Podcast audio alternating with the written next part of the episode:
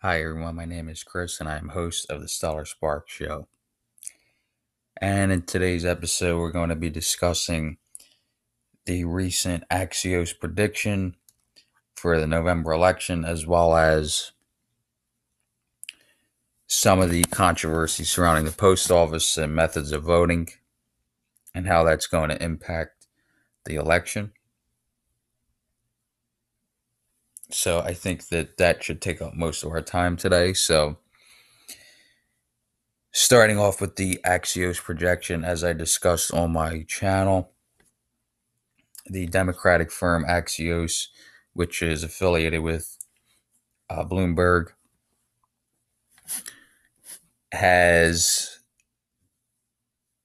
made their prediction for the 2020 election in saying that there's going to be a red mirage of some sort, which means that President Trump will, will have appeared to win in a landslide on election day, only to lose a few days later when all the votes are counted.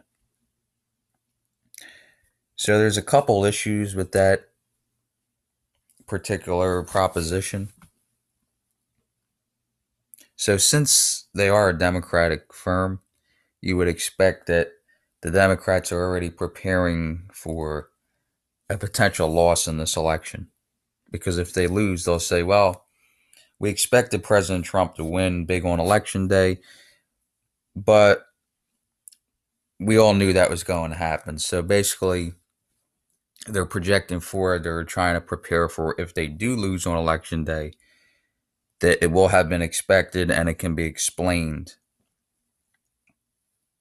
by voting disparities because of the coronavirus rather than losing the election because they didn't campaign hard enough or they didn't relate well to voters. But I do think this election is very winnable for the Democrats.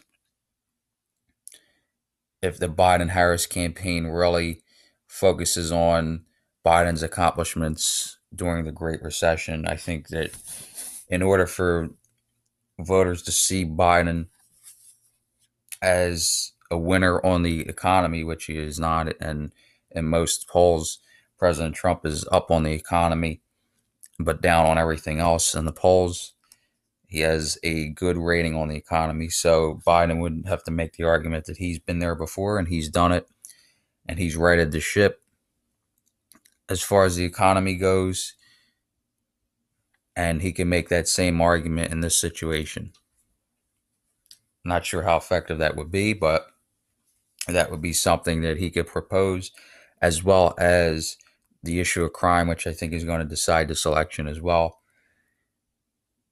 I'm expecting the suburbs to shift towards the president, and it's kind of a bold call right now, but fear really does work an election. I mean, just look at the 1968 presidential election with, with uh, Richard Nixon making the appeal to voters that he wanted to restore law and order in the streets and things like that. But the difference is this time the incumbent is in power and he's trying to make that argument. So he's trying to distance himself from a lot of the management and handling of the cities by Democratic officials and he's trying to make that clear because the president can't control everything in every part of the country. It's just not possible. It falls upon the state and local leaders to do that. And I'm not justifying it for Trump. I'm just saying that it's really hard to do if you're president and trying to manage a city. So, I mean, what he did He's trying to do the Operation Legend, and some local officials have accepted that, and others have not.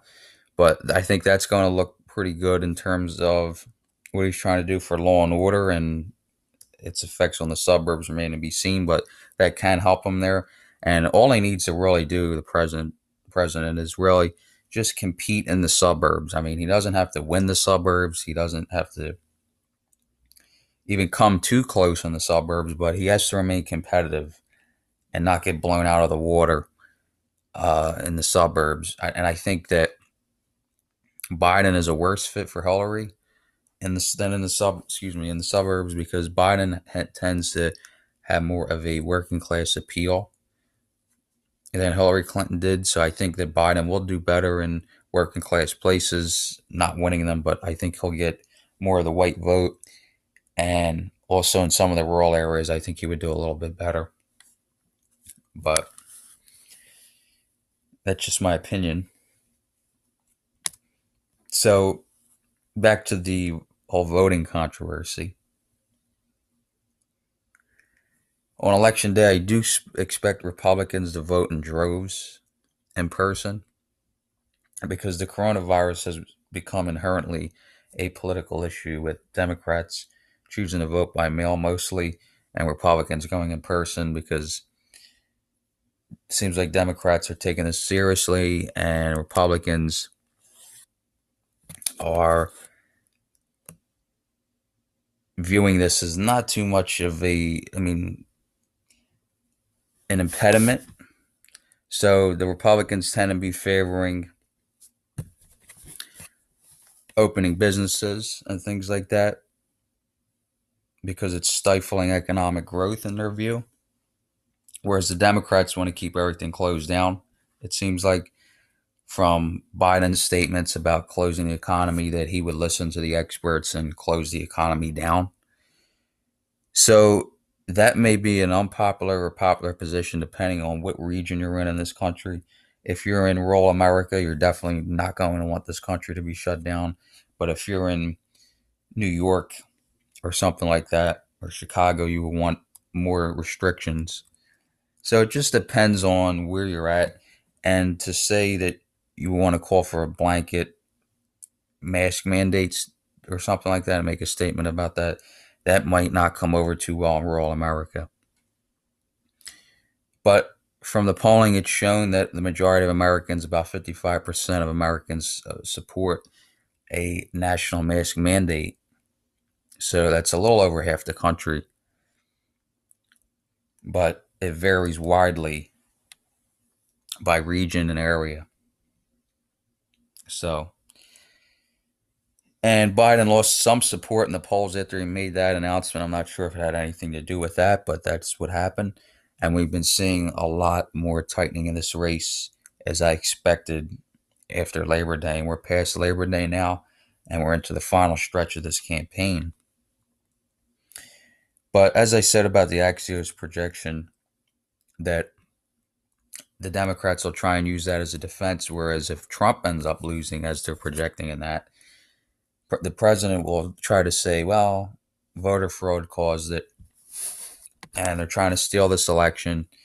And his team will set the narrative that he lost this election because it wasn't a fair and free contest, which they will claim afterwards, regardless of who loses they're both preparing themselves for defeat right now. We're seeing that pivot happening as early as September now. So we still have to keep an eye on that. It seems like Trump's battle with the Postal Service has died down a bit, but it'll start heating up again in the weeks before the election. Most likely. And then we also have the unknown of the coronavirus vaccine, the pending vaccine, and they recently stopped trials because of a serious side effect. But what's really dangerous is the politicization politicization of the coronavirus vaccine when they're politicizing this issue when it's really an issue not to be politicized. It's a it's a human issue. It doesn't the coronavirus really doesn't care if you're Republican, Democrat, or Independent. All it cares about is finding a host and surviving. So really, we really have to be unified in our effort here, in my view, in order to defeat this and move past it but both parties haven't been helping the issue. And President Trump sounded presidential at some points recently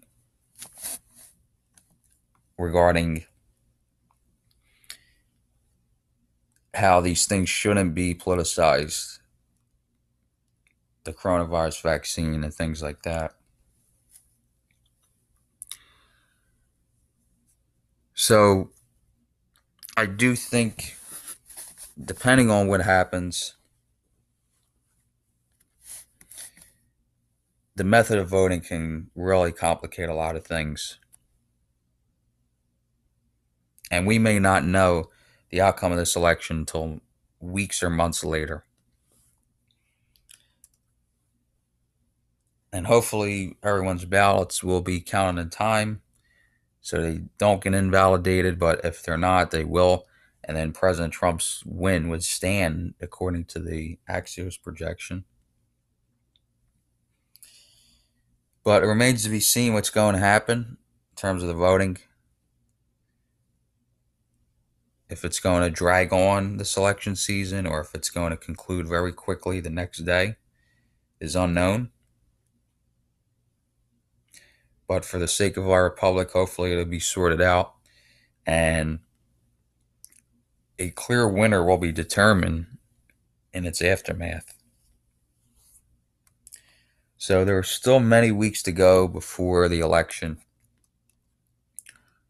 And a lot can change. But as we saw the race tightening over the last few weeks, expected to tighten even more as the undecideds break for one side or the other right before election day. And we saw last time around President Trump won the undecideds. This time around, we'll see if he could do it again. And we're also seeing some new polling out of swing states that look very favorable to the president, like in Florida, where it's tied.